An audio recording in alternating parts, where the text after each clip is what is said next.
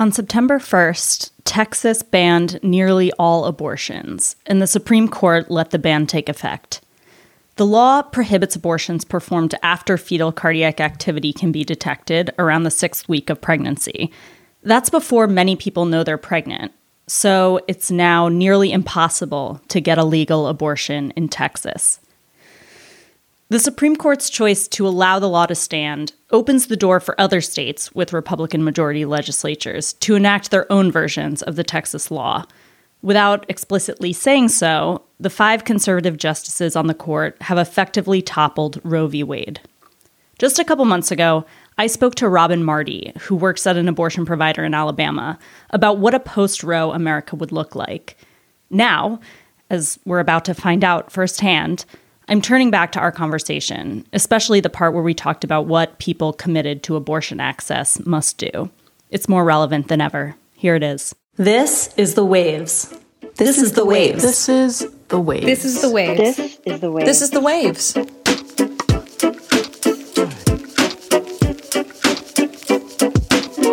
Hello, and welcome to The Waves, Slate's podcast about gender, feminism, and why I can't stop pronouncing Wooder like Mare of Easttown. Every episode, you'll get a new pair of women to talk about the thing we can't get off our minds. And today, you've got me, Christina Cauterucci. I'm a senior writer at Slate and a host of Outward, Slate's podcast about queer culture and politics. And joining me this week is Robin Marty. Robin is the author of Handbook for a Post Roe America and The End of Roe v. Wade. She's also the communications director of the West Alabama Women's Center and the Yellowhammer Fund. Robin, welcome to the Waves. Thanks so much for having me on, Christina. It's great to have you. So, this week we are talking about the end of the Roe v. Wade era. Perhaps one of the most enduring legacies of Donald Trump's presidency will be the erosion of legal rights to abortion care. Advocates have been warning of this moment for years. It looks like it may have finally come. Uh, so last week, the Supreme Court decided to take the case of Dobbs v. Jackson Women's Health Organization. That's Mississippi's sole remaining abortion clinic, challenging a state law that would ban abortions after the 15th week of pregnancy. And Texas Governor Greg Abbott gave us a preview of the kinds of abortion restrictions that might become the norm if the court takes this chance to weaken the protections of Roe v. Wade. So, Roe v. Wade, just to recap, it prohibits states from banning abortions performed before a fetus is viable outside the womb.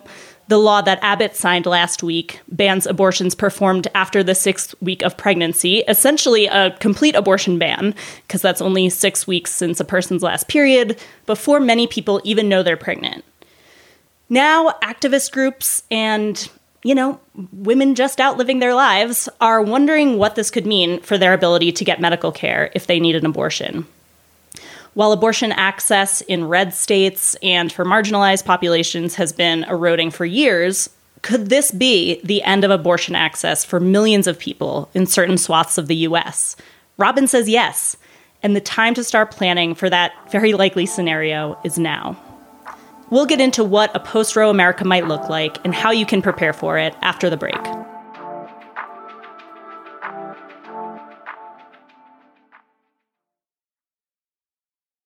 So, Robin, realistically, what are we looking at here? Why is everyone saying that the court's decision to take this case is the turning point that, you know, a lot of us have been dreading now for years? So, when the Supreme Court decided, and I want to point out that they had months and months and months where this case was coming up, and they needed four justices to say that they wanted to hear it, and they couldn't get four justices, and it would go back, and then it would be reintroduced. And this happened over and over and over again. And the reason why this happened is because this is a complete and utter straight at Roe v. Wade. There is no place in current abortion law where a state can completely ban abortion prior to viability, which at best is believed to be around 24 weeks. So banning abortion at 13 weeks is saying we no longer believe that this precedent sent by Roe v. Wade is the standard in which we are going to make sure that abortion laws happen. When this happens with Mississippi, we know that this was something that's completely against the Constitution as it stands at this moment. But the other part about Mississippi is the fact that this is a 15 week abortion ban, and Mississippi only actually provides abortions up to 16 weeks. So, this is a very incremental and deliberate way of saying this is a challenge. This is the case that we're going to do in order to make sure that the Supreme Court can essentially say, all right, we don't think that viability is a point in which states can say we are not able to ban. To my understanding, the prospects that Roe v. Wade will actually just be flat out overturned are maybe pretty slim. Are we looking at more of laws that offer or a decision that allows states to just extremely restrict abortion instead of just, you know, a total free for all where, you know, the decision is overturned? The idea of what severely restrict is means a lot based on what your state is and what your access is like already. So that's something that we really have to understand, especially when it comes to out here in the South and in the Midwest. If a state passes a ban that is a ban on any abortion after the first trimester or any abortion after 12 weeks, when you only have one clinic or two clinics, clinics in your state that offers care, when you only have doctors who can come in once or twice a week, when you only have so many patients who can get in and you have 72 hour waits, 48 hour waits, and all of them with multiple appointments, that is really pushing how many people can actually access an abortion prior to the point in which they are suddenly cut off. So, what I envision happening is that we are going to see that in the summer of 2022, the Supreme Court is going to say that we no longer longer believe that states are not able to ban abortion prior to viability. We are willing to look at a case by case basis as to mm. when states can do it prior, and maybe we'll back off if it looks like something is being too strenuous. We don't know for sure. And so after that, we are going to see a number of states, and it's all the states that you would expect that are going to start banning abortion at 14 weeks or at 12 weeks. I honestly believe that we're going to see most states go to 12 weeks, and we've already seen the talking points that have been laid down for this because anti abortion activists will constantly discuss how in comparison to Europe, we we have such late abortion laws, and every country in Europe usually cuts off at 12 weeks. Of course, they cut off at 12 weeks because people have free health care, people have access to early right. medication abortion. Um, they have access in ways that we don't have in this country, and uh, frankly, are probably never going to at the rate things are going. So I expect to see that most of the states that currently have um, trigger bans, which are bans that would make abortion completely completely legal illegal if the courts allowed it to. I see all of them introducing 12 week bans, and then it will be a matter of can we actually see patients in time. I mean, we know just based on their previous writings and decisions that a lot of the justices on the Supreme Court are would be excited to overturn Roe v. Wade. So what's what would stop them from doing that? The GOP, honestly. I firmly hmm. believe that while we see a lot of the talking points come from true believers in the anti abortion groups, Susan B. Anthony list, um, Americans United for Life, all of those regular groups who believe that they would be no, there would be nothing better than a human life amendment that meant that from the moment of conception, there was no way that you could stop a pregnancy ever that's what they want. But the idea is that most of the people who are in office who run as Republicans, they don't necessarily want that. I don't believe that they want something so extreme, and it's not just because of their own convenience, it's because it is so easy to run for office as a Republican when you have Roe to run on and when you have abortion to run on. When we look at um, a pro life candidate, we see, I mean, look at Donald Trump, we see all of the things that a voter is willing to completely forgive. Money issues, mistresses, um, all sorts of utterly inept and corrupt things that as long as they say but i'm going to make sure that abortion is illegal i mean that's so easy to use as an election tool. Why would they be willing to give it up? I don't think they will be. And honestly i don't think the court will let it. And that is why we're seeing that this case is going to come down right before the 2022 midterms I wonder if if that reality is a little bit of a disappointment for you. I know in um, 2019 you published a piece in Politico saying, or the title was, I'm an abortion rights activist. I hope the Supreme Court overturns Roe v. Wade. I wonder if you could explain what your argument was in that piece. And do you feel the same way now that, that the opportunity to do that is is a lot closer? So my my reasoning at the time was the fact that we were seeing all of these major abortion bills come down the pike and we know that for a large amount of the population, abortion is already inaccessible. And because of that, there is no legal abortion. We know that, especially in the South and in the Midwest, that people can't get into clinics. We know that they can't pay for abortions. We know that people are purchasing pills online, even though that is a legally legal jeopardy issue. This is what people are doing already. And so my my argument was that if no one could access it then it would really finally galvanize people to understand that this is something that affects everybody. And if we've learned nothing else over the last few years it's that nobody gets gets interested in activating change unless they are directly impacted by things so at the time, I thought this was a great idea. I will say that now, especially having worked at an abortion fund, having worked for an abortion clinic now, we need access to legal abortion. And it there's never going to be a place where just being able to get medication abortion is going to be something that can solve all the problems as much as people would like to say that expanding access to medication abortion will. But I've also seen what it's like to try to financially get people out of a state in order to get to other clinics.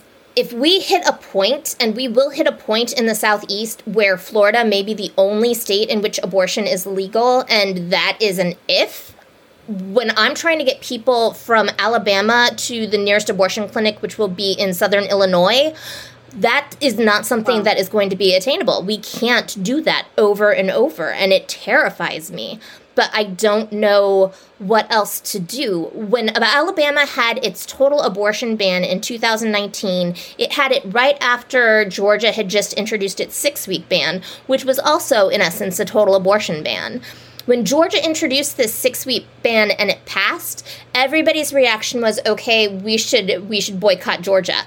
Like somehow this right. this was going to be the thing that would change everything. Oh, we'll show Georgia. We're not going to give them any political support, resources, etc. A couple weeks later, Alabama did a total abortion ban, and everybody's reaction was, We have to save the people of Alabama. Let me give you money. And that was how the Yellowhammer mm. Fund ended up with about $2 million over just a matter of a couple of days. And that's what we've been using ever since to buy the abortion clinic to get people the care that they want there is a very different mindset when it comes to total ban versus partial ban, even if that partial ban is, in essence, a total ban. What has huh. changed, though, over the last two years, though, is people are exhausted economically, politically, between COVID, between all of the various assaults on everybody's rights, I don't know if that enthusiasm is going to be there, even if there was an entire, yeah. if Roe made it so that abortion was illegal in all of these states. I don't know if the people have have the enthusiasm, have the will anymore to fight. And that scares me a lot. I think about it every day. Yeah. I mean, and I think about all of the structural barriers to progressive activism having an impact between, you know, Trump's judicial appointees is one thing, but also like the filibuster, you know, the Senate's very existence and how illiberal that is, like the erosion of voting rights. It I'm just not confident and I think people are less confident now that that sort of activism can have political impact. And the thing that's terrifying about it is the fact that with the with the Supreme Court essentially in conservative hands, we've lost that wing for good. Unless there is yeah. actual judicial reform, we have lost that wing. And even if we have a pro choice majority in the House and we can get a veto proof majority in the Senate and we have the White House at the same time, we still can't guarantee that we can have complete change. Federal policy as a way of getting abortion to be accessible regardless of location and racial and economic barriers, I don't think this country's capable of it anymore. And if you look back at 2009 when we were doing the Affordable Care Act, we couldn't even get abortion in there, and we had a veto proof majority. Right. We still lost Senator Nelson, and that's how we ended up with Stupak Pitts and the Nelson Amendment mm-hmm. and so many insurers that don't cover abortion that was when we had complete power like as much as one can get. What what do we do now when we have yes we have a federal system that can kind of make some change but what i'm seeing just over the last few months is people are very excited because hey the fda may make it so that more people can get access to medication abortion and hey we might be able to advocate enough that the hyde amendment will disappear and then medicaid can cover abortion.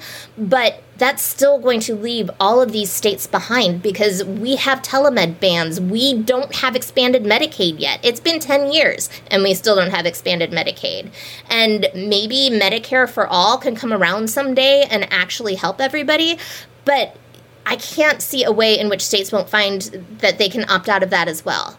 And so we're, we're kind of screwed judicially and federally. And I, I don't know how to get around it other than to just tell people that we may have to break some laws and do some bad stuff. And we'll talk about what exactly that would look like after the break.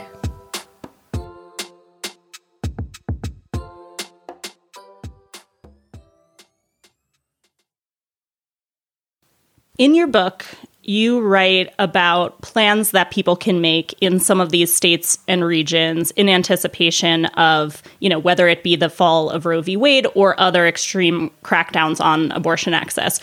What do you suggest that people do on a personal level and also on a community level to prepare for that kind of thing? So, the most important thing that I think any person can do is we need to change our mindset on how medication abortion looks and how a medication abortion should be used. One of the things that the COVID pandemic did was really make us understand what the situation would look like if Roe is gone and if states really do make abortion illegal.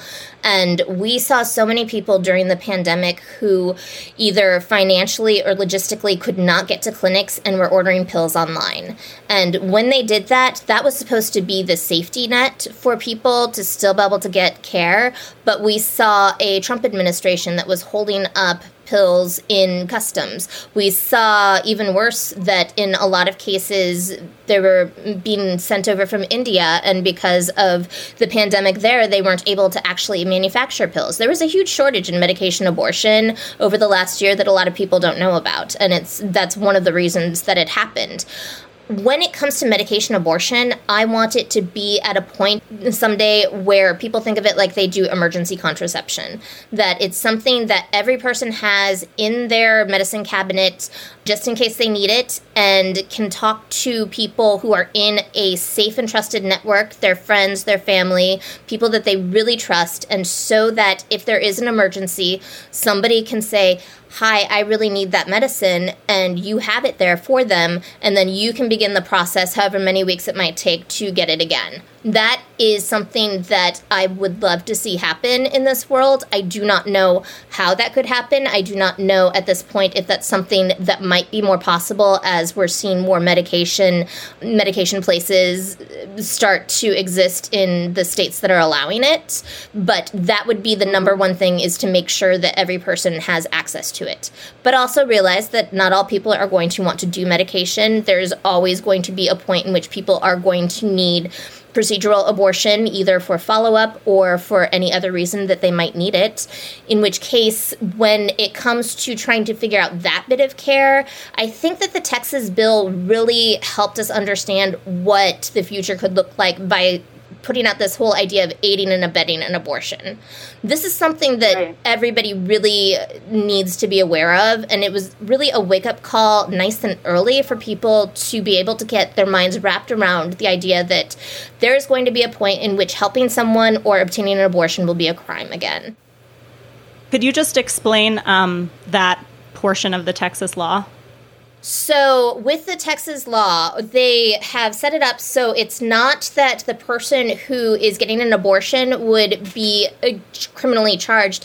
Instead, there is the ability for any person who assisted that person in getting an abortion to be to potentially be sued and not just sued by they could be sued by a stranger, they could be sued by somebody that they know, they could be sued by somebody in the state, out of the state, and aiding and abetting could be any anything from a grandmother who gives their granddaughter a hundred bucks so that she can go get an abortion, a partner who drives somebody over to an abortion clinic, and honestly, it could just be people who make stuff up. So it's just a wide range. Any person who is able to uh, like do a case of aiding and abetting can make ten thousand dollars, and so essentially, they're it's snitch laws, and it's yeah. terrifying. But that so it's really helped people understand that when it comes to a post Roe America, the most important thing is figuring out if you are going to do any sort of activism, how do you do it safely? So, how do you keep it offline as much as possible? If you are going to do anything online, how to protect yourself online by making sure that you're not giving away your personal information, that you're not saying things in non secure areas, um, that you're only working with people that you know you trust or that you vetted. That is going to be so much more important. And one of the things that is still down the road. Mississippi introduced a bill that did not pass this year, thank goodness. But in their total abortion ban, they introduced the idea of making it a felony to provide information about abortion. So, telling people where abortion clinics are would officially be a felony. Telling people how they could end a pregnancy using mifepristone and misoprostol, that would be a felony. Providing handouts where they could get that information would be a felony. My book would be a felony, big time. There's no end to the ways that people could end abortion access information wise we already see it with libraries that won't let you get through with certain keywords. Like, what happens if that goes across a system or across a state or through public Wi Fi? There's so many ways that people need to be exceptionally careful going forward. And I know the the entire concept of self-managed abortion or you know illegal abortion has been framed in a in a sort of scary way because you know that's something we don't want to go back to obviously and it's often talked about in terms of back alleys and coat hangers and infections and death and we know that in countries that do have abortion bans you know complications from illegal abortions are major drivers of maternal mortality rates. But your handbook actually talks about, it seems more optimistic about some forms of self managed abortion. Tell me about that. Well, I actually expanded it quite a bit this go around. The first time that I did it, when I did the first edition, I gave a lot of information on medication abortion. And I will say right now that if you have the ability to access medication abortion, that will always be the safest way that you that a person could do their own self care at home, simply because it is just a hormone and then a medication that causes contractions. It's essentially a miscarriage,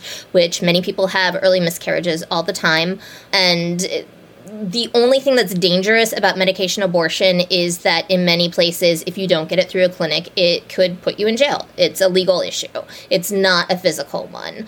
But this go around, I did introduce more information on self managed abortion when it comes to using herbs or other easier to obtain materials, and I did that this time for two reasons. One is because I wanted to make sure that if people were looking for that information, and we know that people are looking for that information, A, they weren't looking it up online, because again, we don't want to leave any sort of electronic footprint, but also this is something that's far more accessible for people if it's the only option, then I want people to know what are the safest means. And so I went through with somebody and made sure that those those recipes that I did include were ones that I did not have to worry about somebody potentially if they use too much or too little that it could have long-lasting health effects.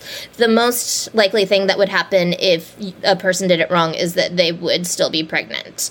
So mm-hmm. it was about making sure that I wasn't gatekeeping information because we know that that lots of communities, especially black and brown communities, are already doing this because of both tradition and also a obvious and rightly placed mistrust of mainstream medicine, which is really racially biased and not a good place in a lot of cases for black and brown people. So I wanted to make sure that people had access to all of the different types of abortion that they would be able to do easily, as safely as possible, but also make sure that, again, I like keeping people off of the internet in order to make sure that they're safe. At the same time, you know, I think about, like, let's assume there's funding full funding for all abortion funds. There's amazing, you know, extra legal networks of uh, people ready to get abortion medication into states where it's banned. How does that information get into the hands of people who need it and who will need to be in a position to request that support, especially when, as you said, you know, even using the internet to find that kind of information can be dangerous or could be dangerous? And that's why I have a chapter that's entirely about people figuring out what their risk levels are. I firmly believe that when we get into this age, there is going to be a point in which every person is going to have to decide what risks are they willing to take legally in order to make sure that all people have access to bodily autonomy. And it is very important that as we look at this, we make sure that the people who are taking these legal risks are the people who have the most privilege because we know that when it comes to incarceration that white people are treated differently than people of color. We know that it's going to affect people differently I am a, a, privileged white woman, and if I am driving across a border, I'm far less likely to have my car searched than somebody who is Latino. Um, there are all of these ways that we can use our privilege and that we have to use our privilege because we are essentially responsible for these laws being in place in the first place because we are crappy voters and we have let things get out of control and we have not taken responsibility for all of the inherent white supremacy and racism that we have allowed to go un- unchecked in this country. And that is why we are in a place now where we have most of our hospitals religious organizations that believe that they can decide who does and does not deserve health care this is our problem. And so we, as white people of privilege, are the ones who have to address this and fix this.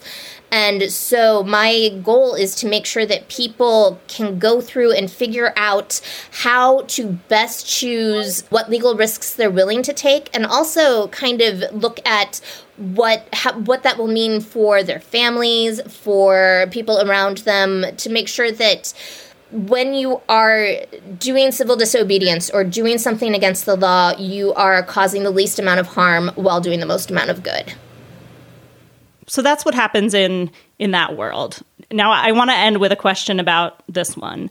I know that there have been debates, if you want to call it that, in reproductive justice circles about how funding it can best be used. You know, there are some really large organizations like Planned Parenthood, uh, for instance, that has a lot of money for political advocacy. And I've heard that like a fraction of that funding could fully fund all requests received by abortion funds from women who need financial support to get an abortion. Would that be, in our current political landscape, with all of the limitations you talked about, a wise diversion of some of those funds. You know, when when uh, we have a political situation that is increasingly hostile to movement in favor of abortion rights. So I am not against political advocacy.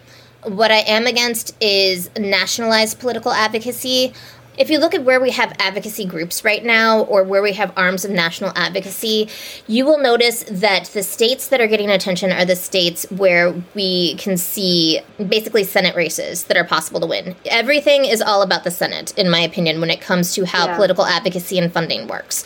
Georgia is getting attention because Georgia has become something where people can spend money and try to get change that's great, but what that's doing is leaving out places like Alabama, Mississippi. We are at the absolute bottom. Nobody thinks that they can ever affect change there, and because of that, we are never going to see any money for political advocacy. One of the things that Yellowhammer Fund ended up doing was using some of the money that we received and making sure that there was a network that was starting to be built of progressive groups because progressives exist in these areas areas. If you go and look at the right. cities, you will see that they vote Democrat. It's a matter of getting more people out to vote, making sure that we are working on issues to get people back voting rights, making sure that all of the things that help voting access happen. But we don't have networks. We have to build our own networks because nobody is going to give us the funding to do it. We have to do that ourselves from the ground up. I live in Tuscaloosa. My state representative is a progressive black man. Like, there are so many wonderful progressive representatives, politicians here locally and throughout Birmingham and Selma and everywhere else. Like, we have this power, but nobody is ever going to give us any sort of resources to work on it. So, what I feel about politics is exactly what I feel about all forms of activism. When you are trying to decide what you are going to do, do not give money to national groups. Always give money resources, your time, whatever you're going to do to the most local organization on the ground that you can find. It will go so much further, it cuts out overhead, and it's the people on the ground who really need the support because we could build this network. We could be a Georgia, we could be a Florida, we could do all of this, but we're always going to be the last one to get anything. That's really smart. And I think that's a great place to end this discussion. Robin is, again, the author of Handbook for a Post Roe America and the End of Roe v. Wade. Robin, thank you so much for joining. Thanks for having me.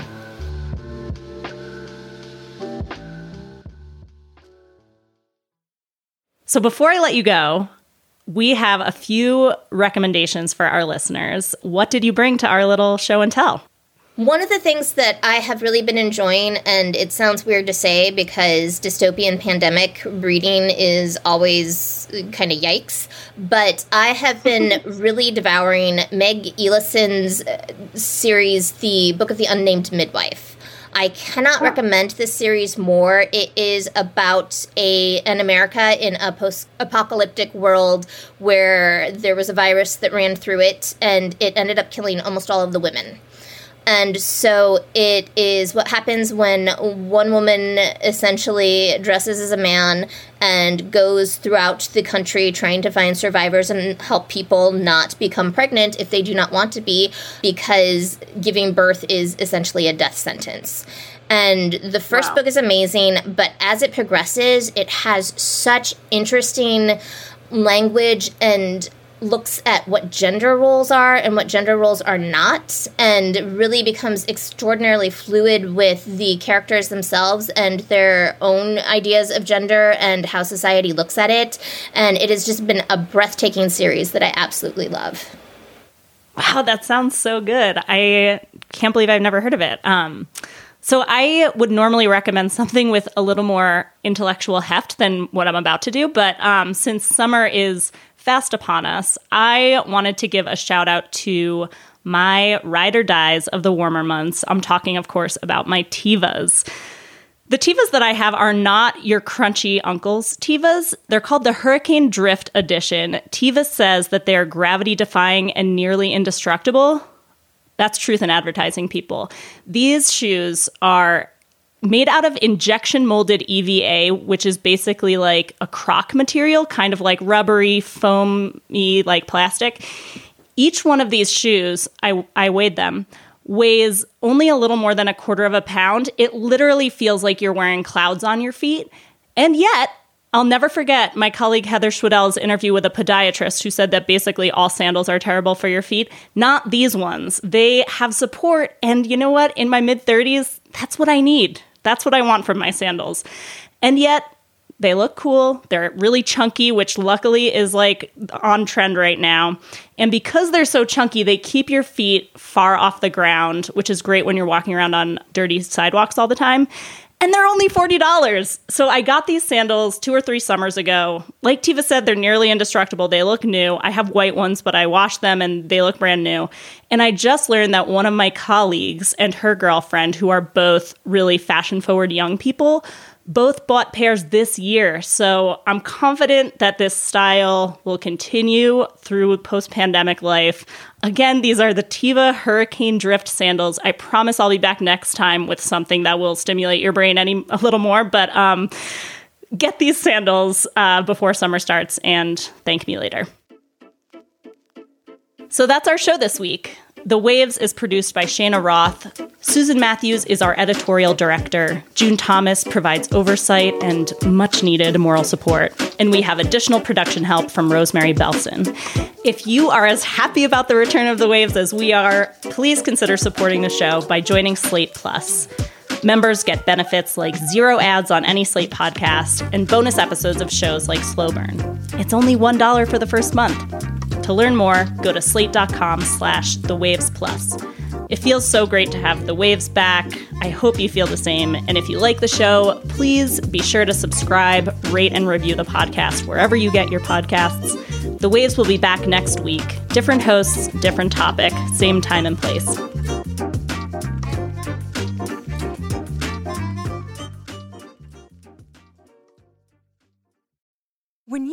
Mealtime inspiration, it's worth shopping Kroger, where you'll find over 30,000 mouthwatering choices that excite your inner foodie. And no matter what tasty choice you make, you'll enjoy our everyday low prices, plus extra ways to save, like digital coupons worth over $600 each week. You can also save up to $1 off per gallon at the pump with fuel points. More savings and more inspiring flavors make shopping Kroger worth it every time. Kroger, fresh for everyone. Fuel restrictions apply.